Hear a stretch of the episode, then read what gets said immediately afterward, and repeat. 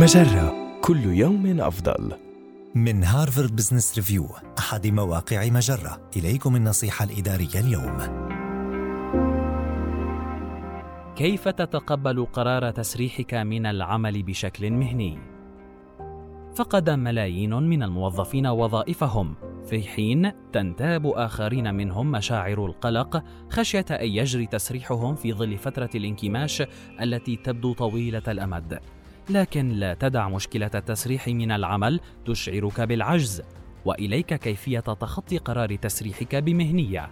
اولا تجنب مشاعر الغضب التي قد تضر بسمعتك المهنية على المدى الطويل وحاول كبح الرغبة في مشاركة شكواك مع زملائك إذ تعزز الشكوى دوامة التفكير السلبي غير المفيد.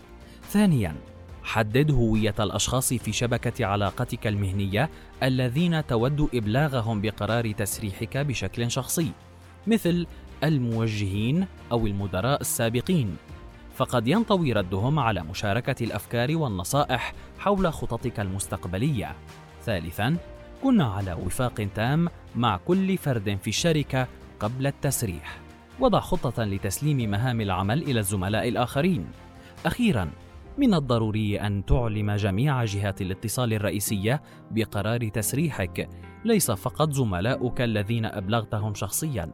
ويفضل كتابة رسالة وداع وإرسالها لجميع جهات الاتصال المرتبطة بالعمل.